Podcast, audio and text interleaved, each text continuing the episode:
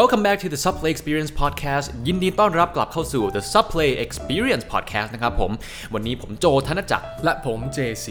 สำหรับหลายท่านนะครับ ที่ยังไม่แน่ใจว่า Subplay Experience Podcast เนี่ยมันคือเกี่ยวกับอะไรนะ ก็คือ inspiration ของคำว่า Subplay เนี่ยมาจากคำว่า สัพเพเหระ ก็คือการที่เรามานั่งคุยกันเนี่ยเรื่องสัพเพเหระคุยกันทุกเรื่องเลย ไม่ว่าจะเป็นเรื่องเรียนหนังสือเป็น pop culture อะไรก็แล้วแต่มานั่งคุยกัน แต่เป็นการคุยสัพเพเหระที่มีสาระ คุยกันไปแล้วเนี่ยต้องได้มุมมองใหม่ ๆ ต้องได้ความรู้ใหม่ ๆ ต้องได้ความคิดต่างมุมมองอะที่ทำให้เราเนี่ยสามารถ develop เป็นคนที่มีหลายมุมมีหลายมิติมากขึ้น วันนี้เราสองพี่น้องก็กลับมากันอีกแล้วนะครับผมวันนี้จะแตกต่างกับ episode ที่แล้วนิดหนึ่งวันนี้ JC เนี่ยจะเอาหนังสือที่ JC เคยอ่านมา ซึ่งผมไม่เคยอ่านเลยนะ แล้ว JC จะมาเล่าให้ฟังว่าได้อะไรจากหนังสือเล่มนี้ Gold Nuggets เนี่ยไปขุดทองมาเนี่ยได้ทองมาก้อนหนึ่งเนี่ย คืออะไรจากหนังสือเล่มนี้ JC please take it away หนังสือเล่มนี้นะครับเกี่ยวกับบุคคลคนหนึ่งที่ผมเชื่อว่าหลาย ๆ คนเนี่ยยังไม่รู้จัก แต่ว่าในการนำเสนอวันนี้เนี่ยผมจะไม่เอาหนังสือมา summarize ให้ทุกคนฟัง เพราะว่าถ้าเกิดว่าฟังกันแล้ว แล้วรู้สึกสนใจมากขึ้น ก็สามารถไปซื้อหนังสือเล่มนี้มาอ่านต่อได้ครับ ถูกต้องครับผมคือ concept ของเราเนี่ยคือการที่เรา อ่านหนังสือมาหรือว่าอาจจะดูหนังเรื่องอะไรมา แล้วเราเนี่ยเอา gold nuggets หรือว่า key takeaway ที่มัน relate กับตัวเราเนี่ยมานั่งแชร์ให้ฟังนะครับผม คือผมว่ามันไม่ใช่ที่ให้เราเนี่ยมานั่งสรุปให้ฟังว่าหนังสือเล่มนี้มันคืออะไรนะมันมี media อื่นเช่นเป็น audio book หรือเป็นเอ่อเป็นอาจจะเป็นเอ่อ spark notes หรือ good notes อะไรอย่างเงี้ยที่เราสามารถไปอ่านเรื่องย่อทั้งหมดได้ ใช่อะบุคคลท่านนี้ครับเคยทำงานร่วมกับบุคคลสำคัญหลายคนในชีวิตของเราเอ่อรวมไปถึง Steve Jobs จาก Apple Larry Page จาก Google, Google อืม Jeff Bezos Amazon Jack Dorsey and Dick Costolo Twitter and Facebook um, Sheryl Sandberg โอเค ซึ่งนอกจากบุคคลที่กล่าวมาเนี่ยก็จะมีอีกหลาย ๆ คนที่เคยทำงานร่วมกับบุคคลคนเนี้ย มันน่าเป็นเรื่องที่น่าแปลกที่เราไม่เคยได้ยินชื่อของคนคนนี้มาก่อนเลย อืม แต่ว่ามีคนคนเนี้ยที่เคยทำงานกับ CEO founder ของบริษัทใหญ่ ๆ ระดับโลกหลาย ๆ ที่ คือคือหมายถึงว่าเขาเป็น เคยไปทำงานบริษัทนี้แล้วก็ย้ายไปอยู่บริษัทนั้นอย่างนี้หรอ หรือว่าเป็นแบบเป็นคอนซัลแทนแล้วก็คอนซัลทุกคนพร้อม ๆ กันอะไรอย่างคำนี้ที่เขาใช้เนี่ยคือเขาเป็น business coach คือเขาเป็นคนที่อืม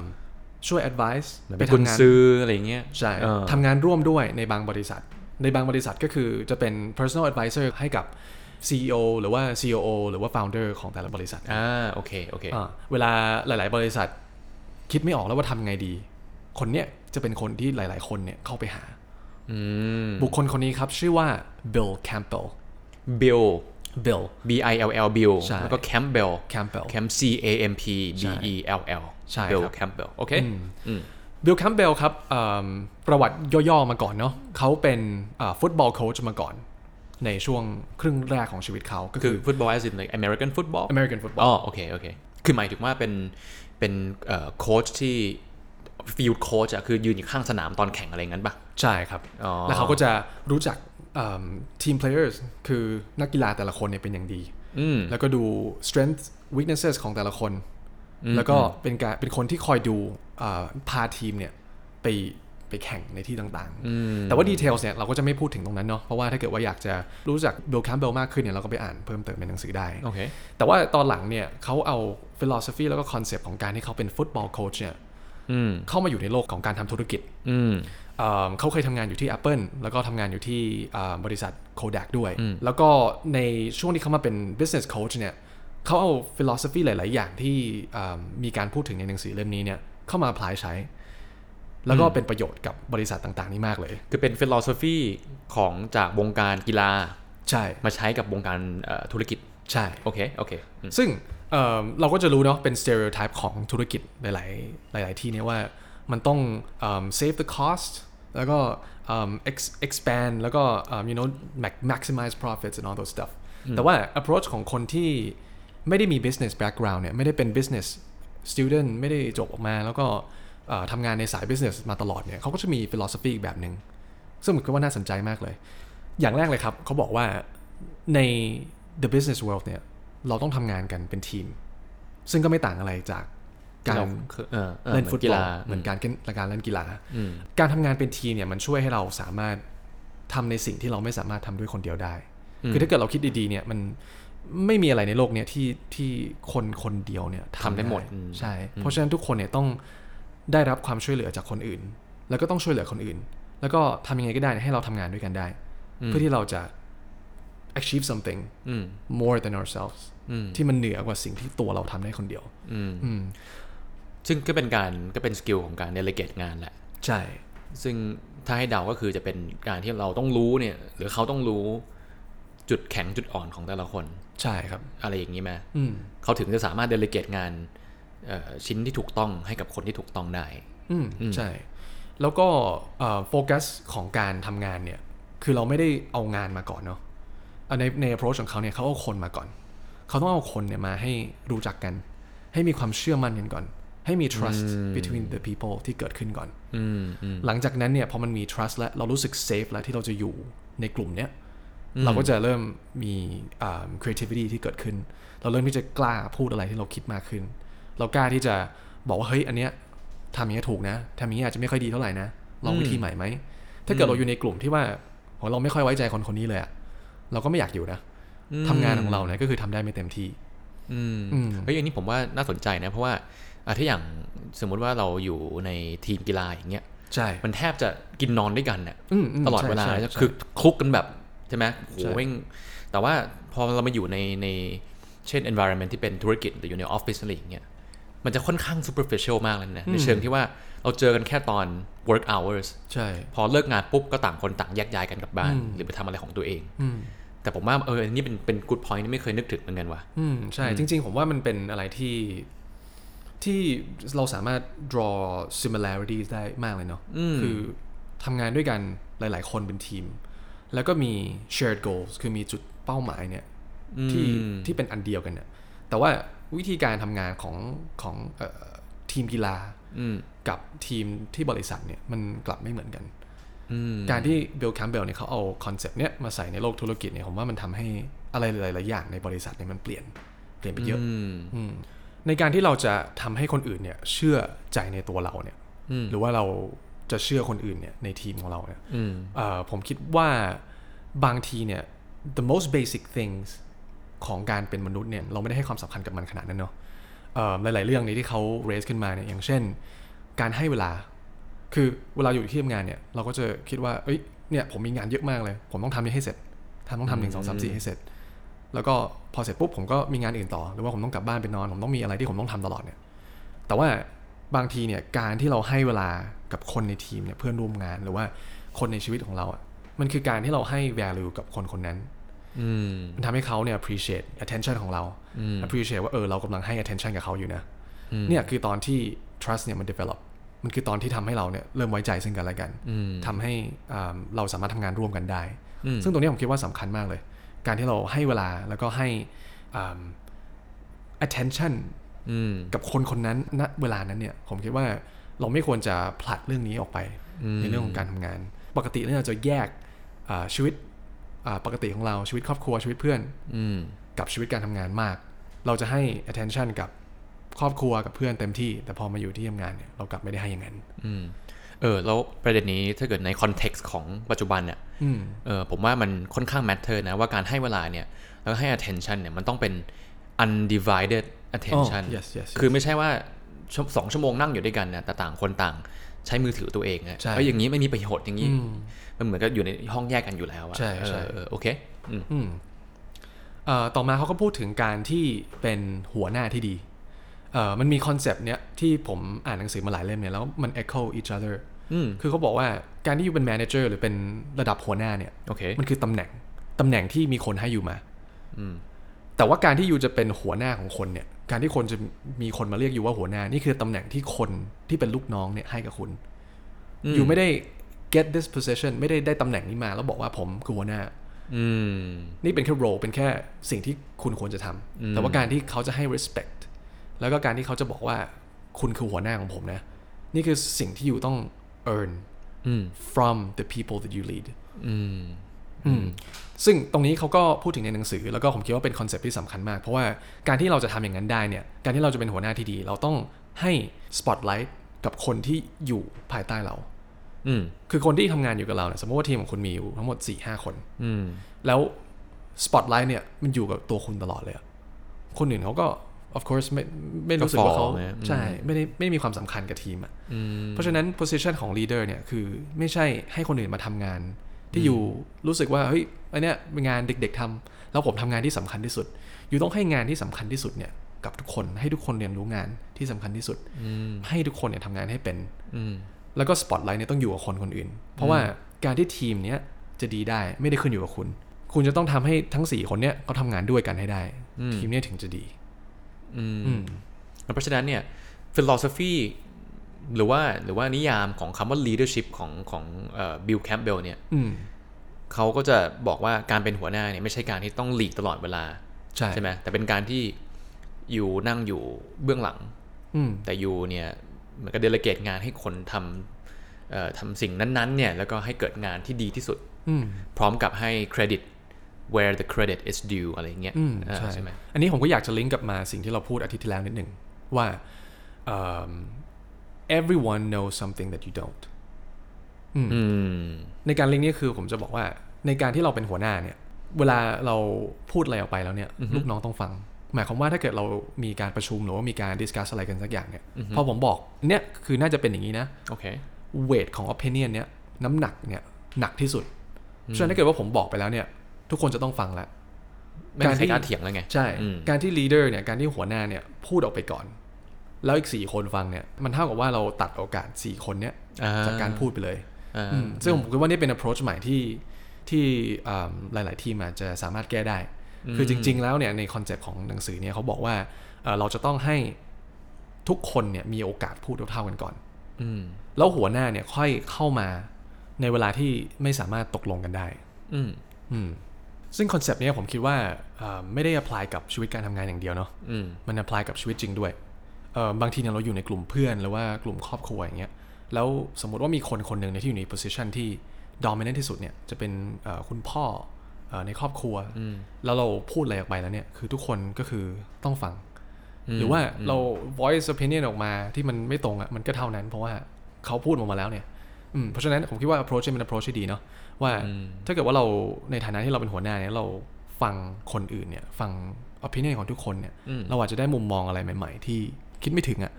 เออ เป็นมุมมองที่เอิ่มเราในฐานะหัวหน้าเนี่ยไม่ไม่สามารถไปเห็นได้ เพราะว่านี่เป็นมุมมองของคนที่เป็นลูกน้องมองเราอยู่โอเคหลังจากนั้นนี่เขาก็พูดถึงว่าเราจะทำยังไง ถ้าสมมติว่าในทีมของเราเนี่ยมีคนทั้งหมด 4 คน แล้วมันมีคนหนึ่งเนี่ยที่เก่งมากเลยอืมเก่งมากเลย แต่ทำงานกับคนอื่นไม่ได้โอเคอ๋อโอเคอ่าอันนี้เป็นคอนเซปต์ที่ผมคิดว่าหลาย ๆ ทีมนี่มีปัญหานะส่วนตัวผมก็เคยเจอมีปัญหานี้เหมือนกันโอเคว่าคนที่เก่งมากเลยอะแล้วถ้าไม่มีคนเนี้ทีมล่มแน่เลยเออแต่เขาทำงานคนอื่นไม่ได้อะเออซึ่งในหนังสือนี้เขาก็แนะนำว่าในการที่มีคนเก่งมาก ๆ เลยในหนึ่งคนน่ะแล้วทำงานกับคนอื่นไม่ได้ เราจะต้องให้คนเนี้ยออกไปจากบริษัท อืม เพราะว่าการที่มีหนึ่งคนเก่งเนี่ย แล้วมันทำให้อีกสี่คนโตไม่ได้เนี่ย อืมอืมมันเท่ากับว่าเราให้ สมมติว่ามีแต่ละคนมีทั้งหมดคะแนนเต็มคะแนนเต็มสิบใช่ไหมอ่าฮะคนเนี้ยให้สิบสองเลยอ่าแต่ที่เหลือแม่งให้ได้ได้แค่สักคนละสามอย่างเงี้ยเออตัว whole team เนี่ยมันก็จะได้คะแนนได้ไม่เยอะสิบสองบวกสามสามสามสามก็ยี่สิบเอ็ดเออแต่ถ้าเกิดเราเอาคนนี้ออกไปเลยเออแล้วเราให้ทั้งอีกสามคนเนี่ยทำให้ได้เต็มสิบหมดเลย ได้สามสิบได้แค่ได้แค่แปดก็ได้แปดก็ได้อะมันก็ยังเยอะกยี่ว่าสิบสี่โอ้โอเค interesting ซึ่งผมว่าเป็นคอนเซปที่ make sense นะ แต่ว่า in practice มันก็ยากเหมือนกันเอาจริงๆ แต่ว่ามันเป็นคอนเซปที่ it's it's a hard hard thing to do but it's a right decision แต่นะครับว่าทำงานกับคนอื่นไม่ได้เนี่ยคือ คือหมายหมายความว่าไงมีคอน FLICT กันหรือว่าหรือไปหรือว่าไปไปเขาเรียกอะไรไปสกัดเขาหรือว่าไปไปทำให้คนอื่นเนี่ยไม่สามารถโตได้มันคือมันประมาณไหน ผมคิดว่าเป็นได้หมดเลยนะ อ๋อเหรอเอิ่มใช่แล้วก็ในหนังสือนี้เขาก็พูดถึงเอ่ออาจจะมีคนหนึ่งที่ที่เขาเก่งมากอย่างเงี้ยอืมพอเขาพูดอะไรออกมาปุ๊บคนอื่นก็บอกเออ ก็ดีอ่าคนอื่นก็ไม่ต้องคิดแล้วอ่มันเท่ากับว่าโอเคโอเคทีมคนอื่นเนี่ยที่ที่มี potential ที่จะ develop เนี่ย ก็ไม่ได้โต ก็ไม่ต้องไม่ต้อง develop เพราะว่าเราก็ทำตามคนนี้ไปอืมโอ้ใช่เป็นเป็น interesting concept มาก interesting นะ ใช่อืมใช่โอเค ในที่ทำงานเนี่ยเราก็ควรจะตรงไปตรงมา แล้วเราก็ต้องมีความจริงใจกับสิ่งที่เราพูดด้วย บางทีเนี่ยมันมีสิ่งบางสิ่งที่เราต้องบอกคนอื่นเนี่ยว่าเฮ้ยยูทำอย่างเงี้ยมันมันไม่ถูกนะ หรือว่าเออลองทำอย่างนี้ดีกว่าไหมแต่ว่าเอิ่มในสังคมปัจจุบันเนี่ยหลายทีคือเราไม่พูดดีกว่า เพราะว่าเดี๋ยวเขาเสียความรู้สึก หรือว่าเดี๋ยวใช้คนอื่นไม่พูดแล้วกัน จะได้ซอฟต์ลงหน่อย หรือว่าเอิ่มอีกฝ่ายหนึ่งเขาอาจจะมีอะไรที่เขาไม่ชอบเกี่ยวกับเรา หรือว่าไม่ชอบในสิ่งที่เราทำแล้วเขาก็ไม่ได้พูดออกมา แล้วพอเราไม่ได้พูดออกมา แล้วเขาก็ไม่ได้พูดออกมา มันก็จะเกิดการที่มันมันทับถมกันไปเรื่อยๆเนี่ยจนอยู่ในจุดที่ว่าเฮ้ยมันทนไม่ไหวแล้วอะมันก็อืม explode or implode อืมซึ่งเขาก็แนะนำว่าเราควรจะต้องตรงไปตรงมากับสิ่งที่เราคิดมากเลย อืมเฮ้ยเออเออเอออันนี้นี่ก็น่าคิดนะ เพราะว่าเราอยู่ในสังคมเอเชีย สังคมเอเชียโดย Yes รวมอะมันโดยธรรมชาติอะเราจะเป็นสังคมที่ค่อนข้างแคร์ความรู้สึกซึ่งกันและกันนิดนึงใช่มันจะไม่เหมือนกับสังคมอเมริกันอืมที่จะค่อนข้าง assertive Right ไม่ใช่ไม่ใช่ aggressive นะ แต่ assertive ซึ่ง assertive ในถ้าในสังคมเอเชียเราเนี่ย บางทีมันตกใจไง มันกลายเป็นหัว aggressive ว่ะใช่ไหมอะแต่อยู่ในสังคมเอเชียเราก็เลยจะมีเราจะมี strategy ในการ communicate เยอะหน่อยอืมใช่ไหมไม่ว่าจะเป็นการฝากคนอื่นไปพูดอืม หรือเป็นการพูดด้วยการไม่พูดอืมหรือเป็นการพูดด้วยการเคลือบน้ำตาลหรือที่เขาเรียกว่า sugar coating เนี่ย right เออซึ่งผมว่ามันดีนะ ผมว่ามันมี merit ของมัน มันดีเว้ยผมว่ามันมันมี มันไม่มันไม่ขวานผ่าซากเหมือนกับอเมริกันน่ะอืมไม่ได้ว่าเขาไม่ดีแต่ผมว่ามันก็มีอันนี้มันมีเสน่ห์ของมันอืมแต่ในขณะเดียวกันเว้ย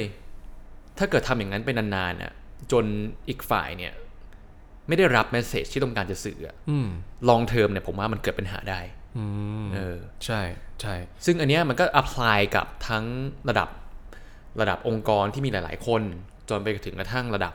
individual relationship ซึ่งสำหรับระหว่างคนสองคนเนี่ยอืมเออนี่ประสบการณ์ส่วนตัวเลยก็คือเรื่องของ communication สมมุติเนี่ยอะเราสองคนพี่น้องกันเนี่ยบางทีเนี่ยอาจจะมีบางอย่างที่ผมทำแล้ว JC ไม่โอเคอืมถ้าเกิด JC เก็บใช่ไหมด้วยด้วยด้วย social expectation หรือ social norm เนี่ยเก็บไว้ไม่เป็นไรอะเก็บเราใจเย็นเราเก็บเราเก็บอย่างเงี้ยนานๆไปอะมันมีความเป็นไปได้ที่มันจะสะสมสะสมเหมือนกับภูเขาไฟอะใช่เราถึงจุดจุดๆหนึ่งอะด้วยความที่มันสะสมมานานแล้วมันอัดอั้นมานานอะอืมมันตุ้มเลยไงอืมพอตุ้มปุ๊บเนี่ยมันยังไงล่ะก็เกิดอ่าเกิด conflict อืมแต่ถ้าเกิดตอนแรกเนี่ยเอ้ยไม่โอเค ครั้งที่หนึ่งอะไม่เป็นไรเดี๋ยวปิดตาข้างหนึ่งก่อน ไม่โอเค ครั้งที่สองอะไม่เป็นไร ไม่โอเค ครั้งที่สามอะต้องพูดละก็ต้องพูดอืม แล้ววิธีการพูดเนี่ยผมคิดว่า ในการที่เราบอกว่า มันตรงไปตรงมาเนี่ยอืมคือไม่ได้บอกให้อยู่เป็นหุ่นยนต์นะไม่ได้บอกว่าเป็นอย่างนี้เราต้องเป็นอย่างนี้ เป็นอย่างนี้แล้วเป็นอย่างนี้ คือวิธีการอืมพูดกับคนที่เราต้องการจะสื่อสารด้วยเนี่ยมันมีวิธีการพูดหลายแบบอืมเราต้องมาในโทนที่ซอฟต์หรือเปล่าอืมเราต้องหาจังหวะในวันที่เขาว่างหรือเปล่าอืมในวันที่เขาไม่ได้ยุ่งเกินไป หรือว่า condition อะไรต่างๆเนี่ยคือบางทีมันอากาศร้อนเนี่ยก็เป็นเวลาที่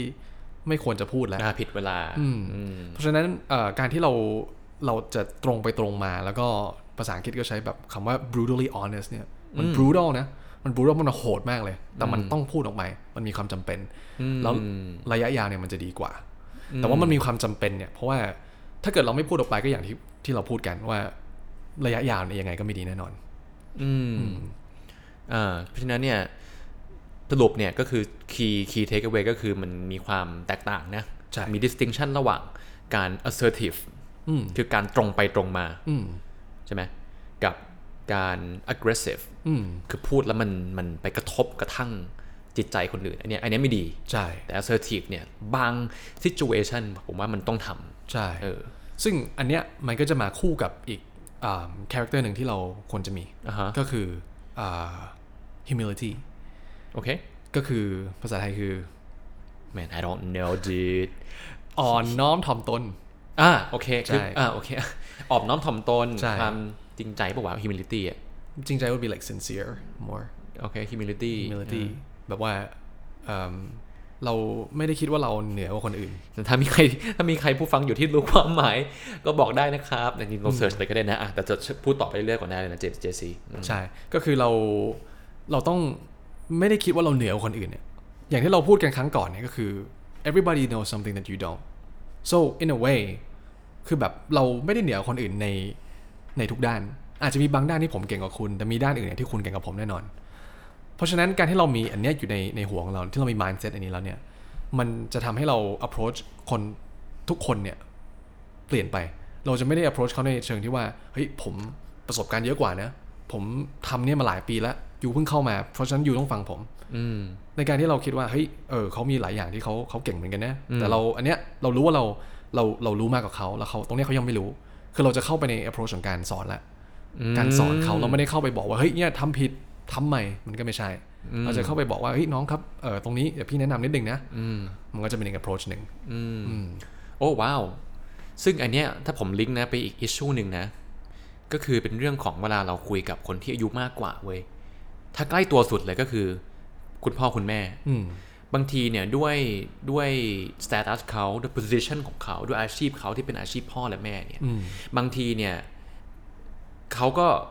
อดไม่ได้กับการที่เทิร์นทุกอย่างเนี่ยเป็นการสอน ทั้งๆที่บางทีเนี่ยเราค o m m u n i c a t e บางอย่างไป หรือเราแชร์บางอย่างไปเนี่ยเราแค่ต้องการจะระบายอืม objective ของการ communicate ต้องการจะแค่ระบาย หรืออต้องการจะแค่เอ่อ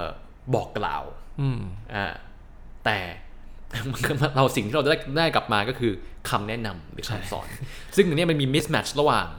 เอ่อ objective ของการ communicate แล้วก็ result ของการ communicate ซึ่งทำให้เกิด conflict อืมอ่าอันนี้ก็สำคัญกับทั้งผู้ให้ communicate คือผู้ผู้สื่อสารกับผู้รับการสื่อสาร ผู้สื่อสารก็ต้องสื่อสารให้ชัดเจนว่าต้องการจะแชร์ ต้องการจะบอกกล่าว หรือต้องการจะขอคำแนะนำอืมส่วนผู้รับก็ต้องรับลูกให้ถูกว่า เอ้ยไอ้นี่ต้องการแชร์เฉยเราแค่ฟังอย่างเดียว เอ้ยนี่ต้องการจะแค่เอ่อบอกกล่าว โอเคเราฟังอย่างเดียว เอ้ยนี่ขอคำแนะนำอะเราให้คำแนะนอืมำอ่าอย่างเงี้ยมันทำให้ communication เนี่ยระหว่างเจนหรือระหว่าง status ต่างๆ เนี่ยมันผมว่ามัน smooth ขึ้น อืมใช่ครับ อีกอันหนึ่งที่น่าสนใจเหมือนกัน คือเรื่องเงิน เขาบอกว่าอืม การที่เราจ่ายเงินใครเยอะๆเนี่ยอ่ามัมันไม่ได้เกี่ยวกับ ไม่ได้เกี่ยวกับเงินนะ ไม่ได้เกี่ยวว่า เออเดือนนี้ผมได้แสนหนึ่งสองแสนสามแสนอ่ามันอยู่ที่ emotional value ที่อยู่ได้อะอืมอืมการที่เราจ่ายเงินใครเยอะๆเนี่ย มันไม่ใช่ว่าเราให้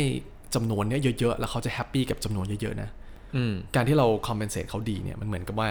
เออเขาทำงานดี เขาก็ได้ผลตอบแทนที่ดี มันไม่ได้เกี่ยวกับว่าเขาได้ล้านสามล้านสี่ล้านห้าล้าน เพราะว่าหลาย ๆ คนเนี่ยพอมาอยู่ในจุดจุดๆหนึ่งแล้วอะเรามีเงินพอแล้ว เราไม่ได้ต้องการแบบเงินเยอะกว่าเนี้ยอืมเพราะฉะนั้นอยู่เพิ่มเงินให้ just for the sake of เพิ่มเงินเนี่ยอืมมันไม่ได้ทำให้เขารู้สึกว่าเขาจะทำงานดีขึ้น แต่ว่าเอ่อการ compensate well เนี่ยมันเราต้องมองในมุมมองของการที่มันให้ emotional value กับคนมากกว่าอืมอืมว่าเราเอ่อกำลังดูอยู่นะว่าเอ้ยเขาทำงานดีนะ เขาทำงานแล้วมันมีผลงานออกมาแล้วว่าเขาทำงานร่วมกับคนอื่นได้แล้วอืมเขาทำเขาเขาโค้ชคนอื่นเขาช่วยให้คนอื่นเนี่ยโตไปกับเขาอืมอืม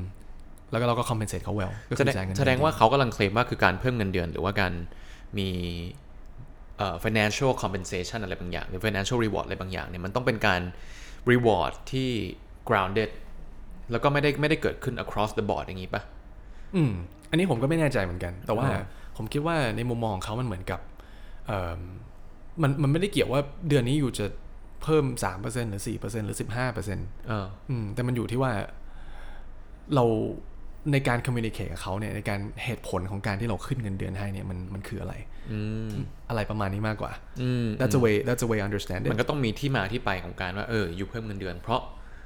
เหตุผลนี้นี้นี้อืมอะไรก็ว่าไปแล้วใช่ก็ต้อง communicate ให้เขารู้เลยว่ามันมันไม่ได้เป็นการเพิ่ม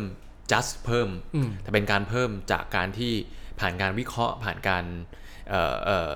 คำนวณต่างๆ นานามาแล้ว based on performance อะไรก็ว่าไปอืมอะไรอย่างนี้ใช่ไหมอืมแล้วถ้าถ้าเกิดเราลองนึกดูอะถ้าสมมติว่าเราเราได้เพิ่มเงินเดือนเนี่ย ไม่ได้ based on สิ่งที่แบบหัวหน้าให้กับเรานะ คือ based on time อยู่ปีนี้เพิ่ม 10%ปีที่ 2 เพิ่ม 15%ไปเรื่อยๆอย่างเงี้ยมันเป็นอีก feel หนึ่งนะอืมคือเราได้เงินอาจจะได้เงินเยอะมากเลยอะ แต่มันก็แบบโอเคมันก็อยู่ไปเรื่อยๆอะคือ feel ที่เราอ่าได้เนี่ยแล้วก็สิ่งที่เราจะให้กับบริษัทเนี่ยหรือว่าให้กับกลุ่มกลุ่มๆนั้นน่ะผมคิดว่ามันคนละ feel กันเนาะอืมอืมอืม either way มันคือการอ่า compensate people well ทั้งคู่แต่ว่าในมุมมองของการให้แล้วก็วิธีการให้เนี่ยมันมันไม่เหมือนกัน แล้วผมคิดว่าถ้าเกิดว่าเรามองในมุมของ Bill Campbell เนี่ยมุมของการที่อ่า money gives the emotional value ผมคิดว่ามันจะมันจะเกิดผลที่อาจจะดีกว่า แต่ก็ต้องไปลองทำกันเอง แล้วก็ดูว่าอ่าผลที่ตามมาเนี่ยเป็นยังไง อืมอืมแล้วก็อีกพอหนึ่งที่ผมชอบเกี่ยวกับหนังสือเนี่ยก็คือเออนอกเหนือจากในที่ทำงานเนี่ยบิลคัมเบลเขาก็เอ่อได้มีการลงทุนในการที่จะอ่ามีที่ที่หนึ่งคิดว่าน่าจะเป็นคล้ายๆกับบาร์หรือว่าร้านอาหารเออซึ่งเขาตั้งไว้เลยว่า เนี่ยจะเป็นที่ที่ให้คนใครก็ได้ หรือว่าคนที่เขารู้จักหรืออะไรเงี้ยเข้ามาแล้วมาเจอกัน เพราะสิ่งที่เขากำลังทำเนี่ยคือเขาต้องเขากำลังอ่า invest ใน social capital อยู่เอ่อในมุมมองเนี้ผมคิดว่าเป็นเป็นมุมมองที่ดีมากนะแล้วผมเห็นด้วยมากเลย ว่าในการที่เราจะเริ่มทำอะไร สักอย่างเนี่ยอืมเราจะต้องรู้จักคนก่อนอืมันต้องเริ่มจากการรู้จักคนก่อน เราเราไม่สามารถที่จะบอกว่า เออผมวันเนี้ยผมอยากจะทำอันเนี้ย แล้วแล้วผมก็ไปหาใครก็ได้มาทำอะส่วนใหญ่มันจะไม่เกิด การที่มันจะเกิดเนี่ยเราต้องรู้จักคนคนนี้ก่อนอืม แล้วเราก็คุยกันเฮ้ยไอเดียนี้ดีนะยูทำงี้ได้อะผมทำงี้ได้เออเดี๋ยวลองทำงี้กันอืมอืมส่วนใหญ่หลายๆอย่างที่เราทำมันก็มันก็อยู่ที่ว่าเราอยู่กับใครณจุดจุดๆนั้นใช่ไหมอืมเราแบบเอ่อเพื่อนเราอยากทำอย่างนี้ด้วยหรือเปล่าแล้วคนที่เรารู้จักเนี่ยเขาเห็นด้วยกับเราหรือเปล่า ในการที่เราเอาคนหลาย ๆ คนเนี่ยที่จริง ๆ แล้วเนี่ยทำงานคนละสายอาชีพ หรือว่าอยู่คนละโรงเรียนเอามาเจอกันเนี่ยผมคิดว่ามันอาจจะเกิดไอเดียอะไรใหม่ ๆ แล้วก็เกิดสิ่งที่ ถ้าปกติแล้วอะมันมันคงไม่เกิดขึ้นอะอืมนั้นการที่เขาลงทุนอะสมมติเป็น establishment สักอันหนึ่งแล้วกันเป็นอ่าเป็นร้านอาหารก็ได้อะอืมให้คนมามามาเจอกันมาพบปะกัน เขาลงทุนแล้วก็คือยังไงเขาเขาเป็นเขาโกเนี่ยคือต้องการจะขายอาหาร หรือโกต้องการจะให้คนมามาเจอกันมันอืมโกของเขาเนี่ยคือให้คนมาเจอกันเท่านั้นเอง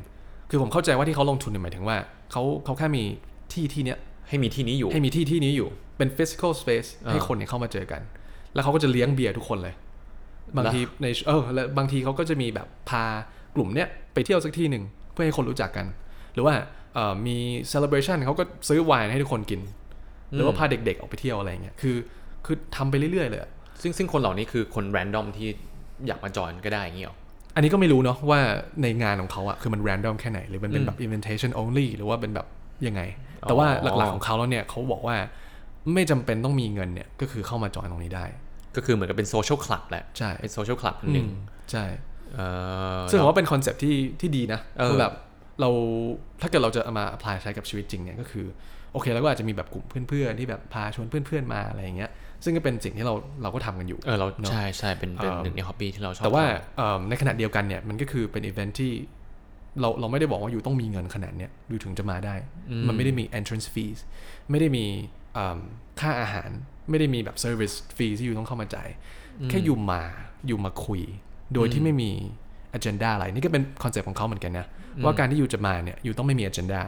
อยู่ไม่ได้มาเพื่อจะเจอคนเนี้ยอยากเจอคนเนี้ยเลยจะมาอืมอืมอยู่มาเพราะว่าอยากมามาแฮงเอาท์อืมแบบเหมือนเหมือนไปบ้านเพื่อนอะอืมอืมแค่มาเฉยเออเออเอออันนี้อันนี้สำคัญนะผมว่ามันมันต้องเริ่มจาก genuinity อะใช่คือความจริงใจจๆใช่ริงๆอะใช่เพราะถ้าเกิดเราตั้งต้นด้วยกันเนี่ยผมอยากเจอคนนี้เพราะผมต้องการสิ่งนี้อืมอันนี้มันเป็นการ start a relationship ที่ที่มันโฟกัส on เอิ่ม on อะไรเขาเรียกว่าเป็น value เป็นเป็น money value หรือเป็น value อะไรบางอย่างที่อยู่ตรงการ exchange กัน right มันไม่ใช่การแบบให้ใจเหมือนที่เหมือนที่ JC พูดถึงตอนแรกอะเออมันเป็นสำคัญะ relationship based on an agenda อืม แล้วพอถ้าเกิดว่า you complete นั้นเสร็จแล้วปุ๊บ คนนี้ก็หมดประโยชน์จบไงก็พอ exchange จบก็คือจบเงี้ยใช่ซึ่งโอเคแหละมันก็ยากนะสมัยนี้เพราะว่าผมรู้สึกว่า อันนี้มันเป็นสิ่งที่มัน integral ต่อโลกโลกธุรกิจ หรือว่าโลกอะไรก็แล้วแต่มากมากๆเลยกับการที่เรา start แล้วก็ maintain relationship กับคนคนหนึ่งอืมโดยมีมี agenda อยู่ในหัวแล้วมันคือสิ่งเหมือนเหมือนธรรมชาติอะเนาะใช่ว่าเฮ้ยมัน เออเราอยากจะเป็นเพื่อนคนนี้ต่อไป เพราะเราต้องการสิ่งนี้เขาไม่วันนี้ก็วันข้างหน้าอะไรอย่างเงี้ยเออ แต่มันก็ยากนะ ซึ่งซึ่งเป็นอะไรที่ต้องต้องฝึกที่จะ balance ใช่สองอย่างนี้เหมือนกันนะอืมเออซึ่งประเด็นเนี้ยมันเป็นสิ่งที่ผมเคยอ่านเหมือนกัน ผมจำไม่ได้ว่าเป็นหนังสือหรือเป็นอาร์ติเคิลออนไลน์สักที่หนึ่งแต่มันเป็นเรื่องของการที่โดยธรรมชาติอะมนุษย์เนี่ย maintain relationship หรือว่า social connection กับอีกเอ่อ individual หนึ่งเนี่ย เพราะว่ามันมีประโยชน์บางอย่างอยู่อืมเป็นประโยชน์ที่อาจจะต้องการผลในวันนี้ หรืออาจจะต้องการผลในวันหน้าอันนี้ไม่รู้ ซึ่งสิ่งเนี้ยถ้าผมจำไม่ผิดนะมันคือสิ่งที่ธรรมชาติเว้ยอืมแล้วโดยโดยธรรมชาติของมันเองอะถ้าเกิดเราไม่เห็นประโยชน์หรือไม่เห็นแบบ possibility ในการมีการ return มีการ exchange กันในอนาคตเนี่ยอืม relationship อันนั้นนะก็จะจบไปโดยปริยายเว้ยอืมซึ่งถ้าเกิดผม apply นี้กับคอนเซปต์ของของเอ่อเพื่อนกันเองนี่แหละ เพื่อนสมัยมหาลัยอะ่ะอืมเคยเคยไหมว่าตอนอยู่มหาลัยโหสนิทมากเลยเออสนิทมากเลยพเพราะมันมีการ exchange exchange อะไรล่ะ exchange เอ่อเรื่องของ relationship โอเค exchange เรื่องของ friendship exchange เรื่องของ companionship ใช่ไหมแต่พอเรียนจบแล้ว แยกกันมาอยู่คนละประเทศอย่างเงี้ยหรือหรือคนละเมืองอย่างเงี้ย เอ exchange ตรงเนี้ยที่มันเคยมีอยู่ในในฟอร์มของ companion หรือว่าการเป็นเพื่อนกันเนี่ย มันก็เริ่มหมดไปเว้ยแล้วโดยเฉพาะ in the case of ว่าในอนาคตเนี่ยเรามองไม่เห็นแล้วว่าเดี๋ยวเราจะได้เจอกันอีกทีในเมื่อไหร่มันเหมือนมีความรู้สึกเหมือนกับว่าเฮ้ยมันมันมันหมดแล้วอะเหมือนกับ No point transaction เนี่ยมันหมดแล้วอะโอเคก็เลยทำให้เพื่อนที่เราเคยสนิทกันเนี่ยพอมันจบแล้วมันก็เลยกลายเป็นห่างกันไปเลยเว้ยซึ่งสิ่งเนี้ยถ้าสังเกตนะ at least for me เนี่ยมันจะเกิดขึ้นเนี่ยเป็นเป็นเป็นลูปเนี่ย ซ้ำๆซ้ำๆคือเป็นสิ่งที่เกิดขึ้นเรื่อยๆเรื่อยๆอะพอมาพอมาอยู่ใน situation นี้ใน environment นี้ตอนอายุนี้ก็จะสนิทกับคนนี้อ่าพอเราเปลี่ยนเฟสของชีวิตปุ๊บอะไอคนที่เราเคยสนิทด้วยก็ค่อนข้างค่อย ๆ ห่างเหินไปมาสนิทกับคนหนึ่งอะไรอย่างเงี้ยเอโออเคซึ่งในในเคสเนี้ย มันก็มี return บางอย่างแหละแต่แค่ไม่ใช่ในในในเชิงของเงิน หรือหรือประโยชน์ทางด้านธุรกิจ แต่เป็นประโยชน์ทางด้านสังคมไอผมค่อนข้าง interested ในในคำที่พูดเมื่อกี้เลยนะ เรื่องของ social capital เนี่ย right I think it's a psychological concept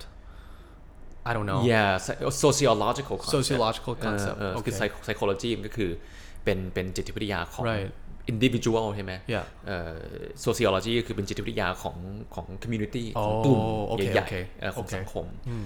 ซึ่งเป็นสิ่งหนึ่งที่ผมส่วนตัวก็สนใจนะเพราะว่ามันเป็นสิ่งที่เออบางทีมันถูกมองข้ามว่ะด้วยความที่มัน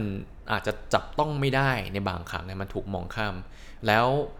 บางทีเนี่ยเราไป define social capital เนี่ยกับเม็ดเงินมากเกินไปหน่อย จนลืมไปโอเคว่า social capital เนี่ยมัน